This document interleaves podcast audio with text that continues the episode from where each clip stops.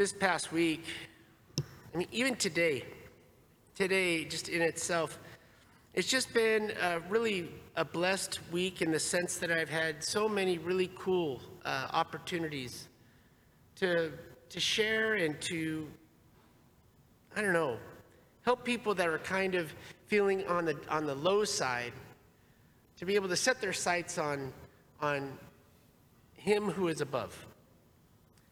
And I always think those encounters, those conversations, when we can have them, are just truly blessed. And they're, they're literally, literally, truly God moments.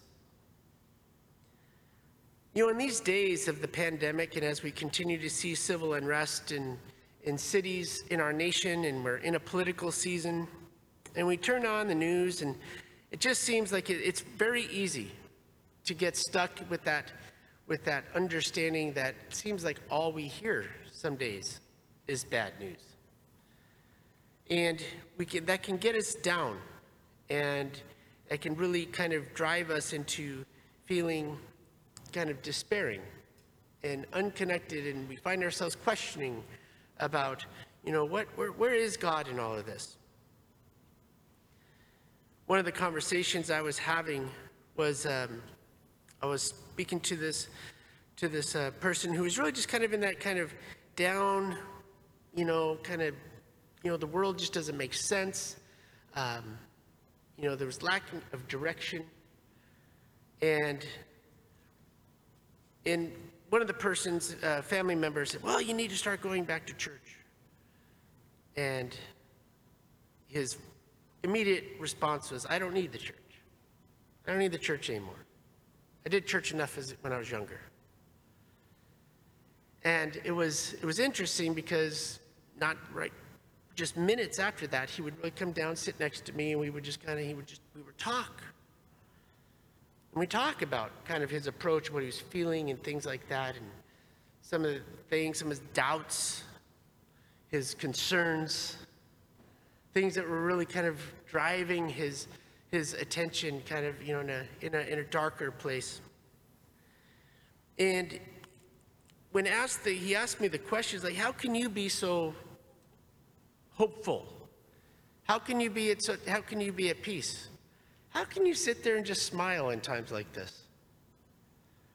And like St. Paul would, would point out in his letter to the Romans, it's beautiful when I have the opportunity to just sit there and look at somebody go, because I love God.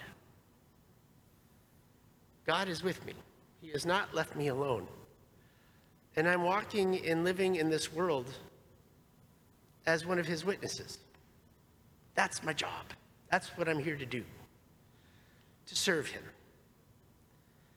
And to be able to express that love and to mean it, it's not, it's not an act. It's not just because it's my job. I mean, I truly love him. And he is, he is everything. And I just, I find in these days and these times where we just, we, I think the church and all of its members need to dig deeper about where we are with this walk with our God. Because in these days of the pandemic, if it's done nothing else, it's given us a little extra time and a little extra space to do this reflection. It's definitely given us all sorts of reasons to pray. And perhaps it's even shown us some things that maybe need to change. But whatever it is, we need to allow, just as in the opening prayer for this Mass, to allow God to be our ruler and our God in these times.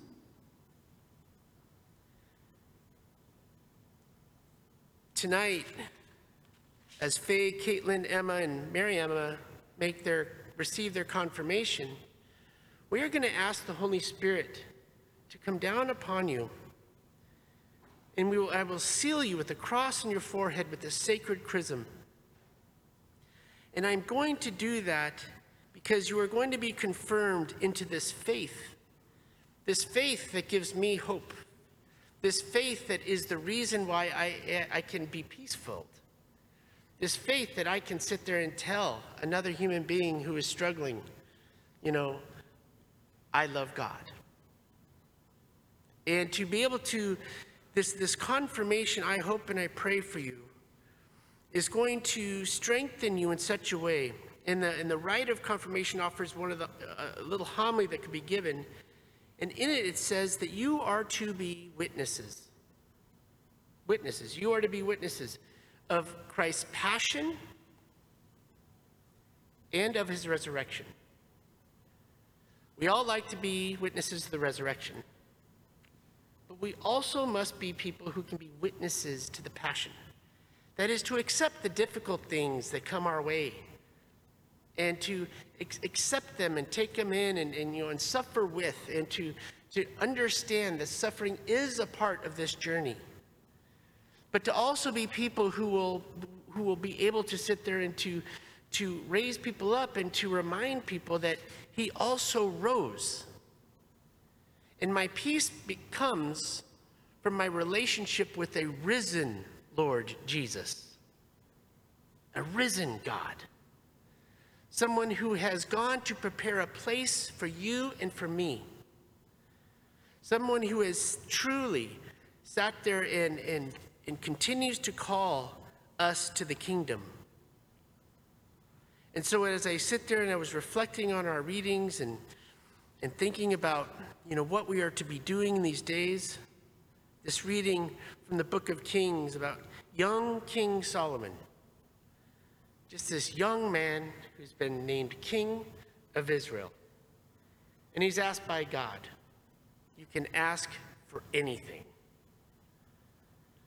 Is, that's got to be the biggest temptation for a young man. He can ask for anything. But knowing that he's got a huge mission, and knowing that God himself has given him that mission, he asks for an understanding heart. I think the whole church these days, we are all called to pray to have a more understanding heart.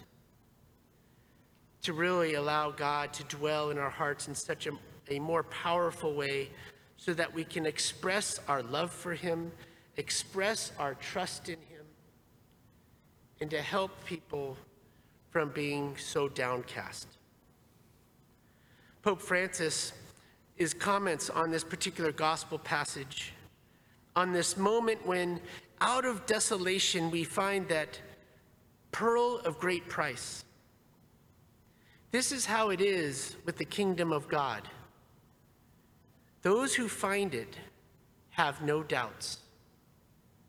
They sense that this is what they have been seeking and waiting for. And this is what fulfills their most authentic aspirations. And it really is like this. Those who know Jesus, encounter him personally, are captivated, attracted by so much goodness so much truth, so much beauty, and all with great humility and simplicity. To seek Jesus, to find Jesus, this is the great treasure.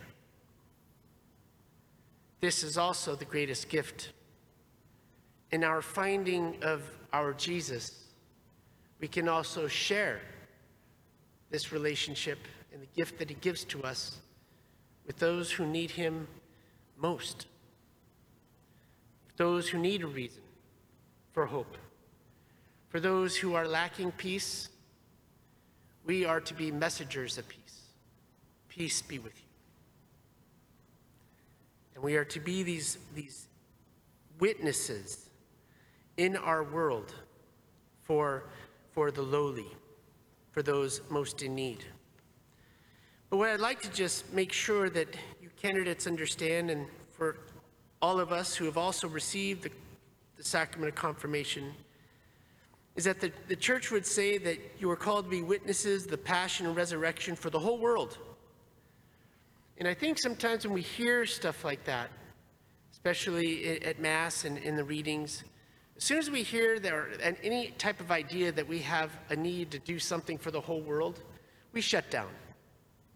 We shut down because that's just too big.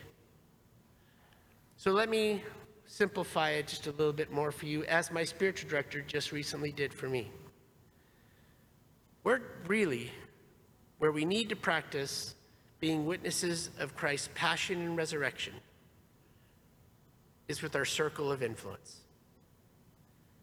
I need to do that with my circle of influence, the parish of St. Pius X. I need to do that. I need to try to do that well. You need to do that with your circle of influence, however small or large it is, to make sure that you don't allow anyone to get stuck with their hearts downcast, but you can help lift them up. If all of us would sit there and be these witnesses of this truth and be people who have no doubt, no doubt at all, that we have come to know the, the source of our greatest aspirations, if we can talk to people about Him with that, with that lack of doubt and that confidence, with our circle of influence, hearts and lives will be touched. They will be changed. And having been changed, they may take on that message to their circle of influence. And then all of a sudden, we start seeing a greater effect on our world. But we have to at least start with ours. So, my sisters, on this day where we are all girls, girl power go, I just I want to invite you into this mission. It's a mission that our world deeply needs, and you are being called into it.